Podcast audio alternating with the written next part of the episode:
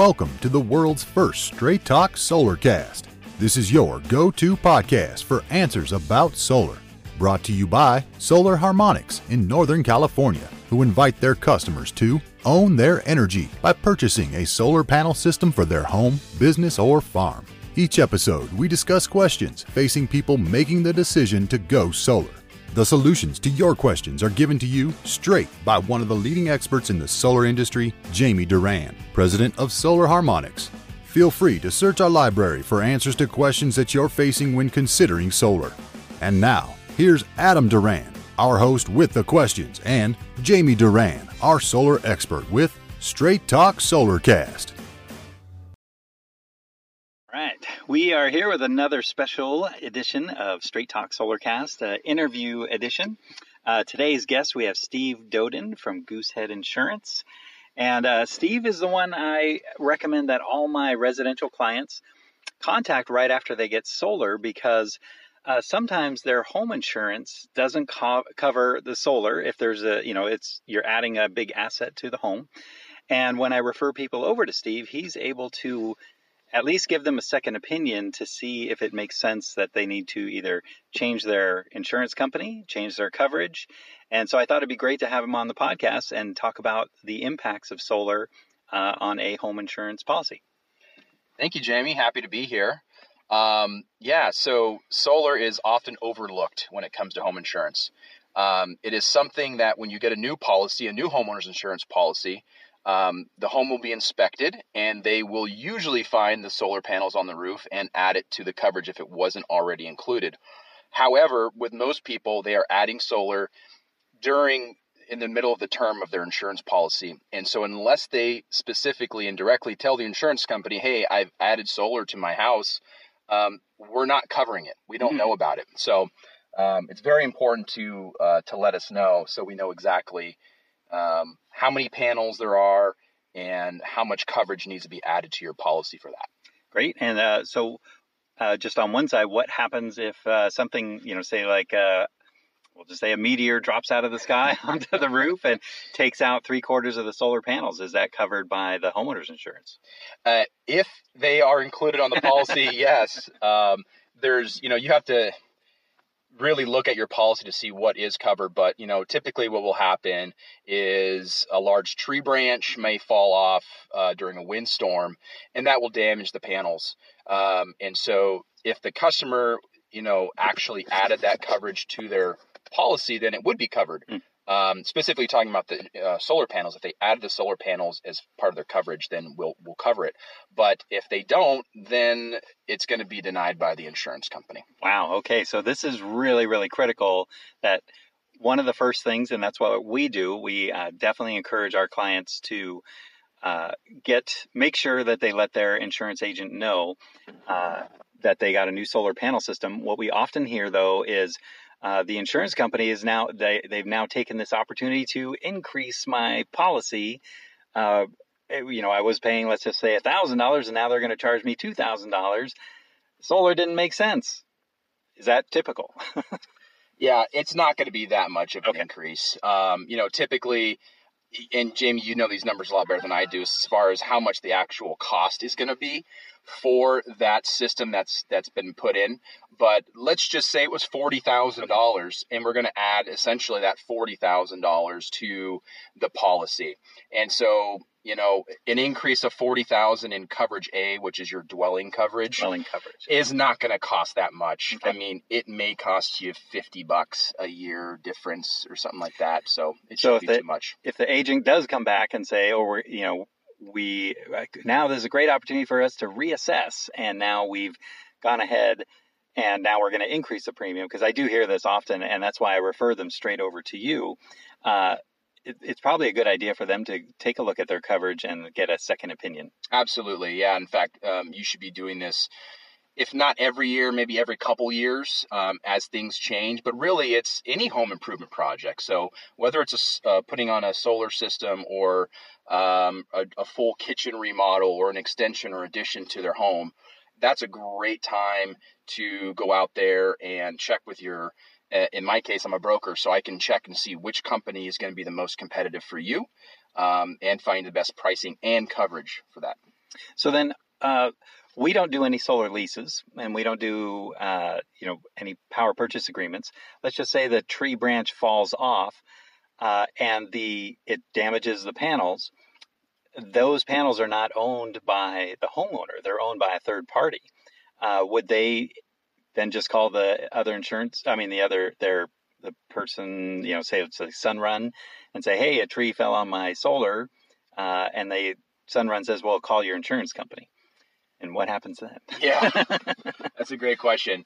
Uh, it would depend on the lease, I guess, and see what what they're covering first. I think that's a good place to start is with the company you're leasing the panels from. Okay. Um, ideally, you should be buying the panels yourself and owning them. Definitely. Um, that way, when something does happen and you've properly insured your home with the panels included, um, then you just call your insurance company and you know minus whatever your deductible is in most cases people have a thousand dollar deductible but it could be higher than that too.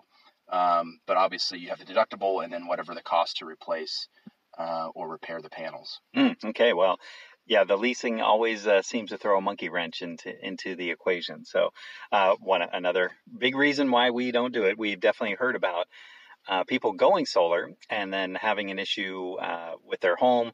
Generally, if the house catches on fire, that's that's the big one. Is that the house burned down, or you know the garage caught on fire, or something like that, damage the panels. Uh, they call us and say, "Hey, you guys, you know, we have a warranty issue." say, oh, "I'm sorry, that's uh, you know, not covered by the warranty, so you want to contact your home insurance." And then there's back and forth, and generally the person did not uh, report the panels the new system to their insurance agent. So, um, if somebody has solar now, uh, how would they actually check to see on their policy if they actually even have coverage for it? Yeah, it, it would have, the increase would have been um, noted at some point. So if you didn't tell the insurance company, then there's no way for us to know. Um, we don't inspect homes. We only inspect homes, I should say. We only inspect homes when you first purchase the policy. They're not re-inspected every year. And so uh, it is up to the homeowner to report any changes um, to their home so that we can make sure the policy is covering those those changes. Great. And then that's uh, that is really important because I'd say three quarters of the people I've talked to about solar, they don't uh, actually even they don't once it's up, they are just enjoying the uh, the sunshine. So uh, reporting it to their uh, insurance policy or their insurance company would be a big thing. How about for uh, solar installers? Uh, how would would you recommend? I, I, think you do recommend that they let their clients know, hey, make sure that your solar, your brand new solar, even though it's not great, they don't want to give bad news that now this thing that you put up to save money now may cost you more money. Uh, but I think it's still really important to uh, make sure it's covered so there's no surprises. Absolutely. Yeah. I mean, if you're a solar installer and you're not telling your customers, then you're doing them a disservice. I awesome. mean, I assume you're telling them, you know, the maintenance and uh, everything else that's involved with the solar panels so that they last a long time and that you have re- repeat business from this customer, referral business from this customer. But yeah, if you don't tell them about uh, that they need to insure it too, um, yeah, you should start doing that. um, my last question is on uh, uh, we talked two seconds ago about fires, and so we want you know in the Bay Area, probably lots of part of the country, trees that are touching the roof not only impact the solar panel shading, but we strongly encourage every customer to have their trees trimmed back uh, away from the roof. Uh, just from a home insurance perspective, what when you look at a home and you see that it's you know the roof is covered in trees on Google Earth, uh, what does that do to their insurance costs? Well, it doesn't directly affect their insurance costs, but what it does is um, if you are applying for a new homeowner's policy and that home is inspected, like as I mentioned before, like every new home insurance policy is, then oftentimes the insurance company will decline coverage or cancel the policy. Wow. Um, they usually give you about a month or so to remedy the situation. So they do give you a notice saying, hey, we're going to cancel you unless you trim back those trees. Okay. Any vegetation, trees, bushes, or otherwise that are touching the structure, the roof line, the siding of the house, um, can cause all sorts of problems. And fire is a big one, of course. Yeah.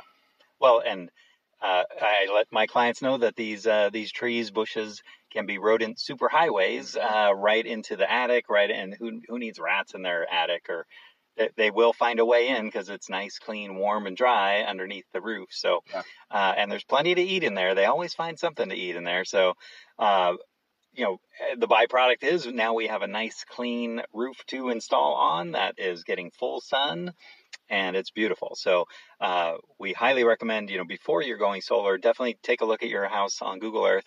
If it does show that you have trees that are touching or shading the roof, it's a very not just from the solar guy, but from the insurance guy is also saying trim those trees back, potentially even remove them, maybe replant them 30 feet away from the structure would be perfect. So, Steve, I want to say thanks uh, again. How would you recommend uh, solar installers, solar homeowners uh, get in touch with you uh, if they have more questions? Yeah, thanks, Jamie.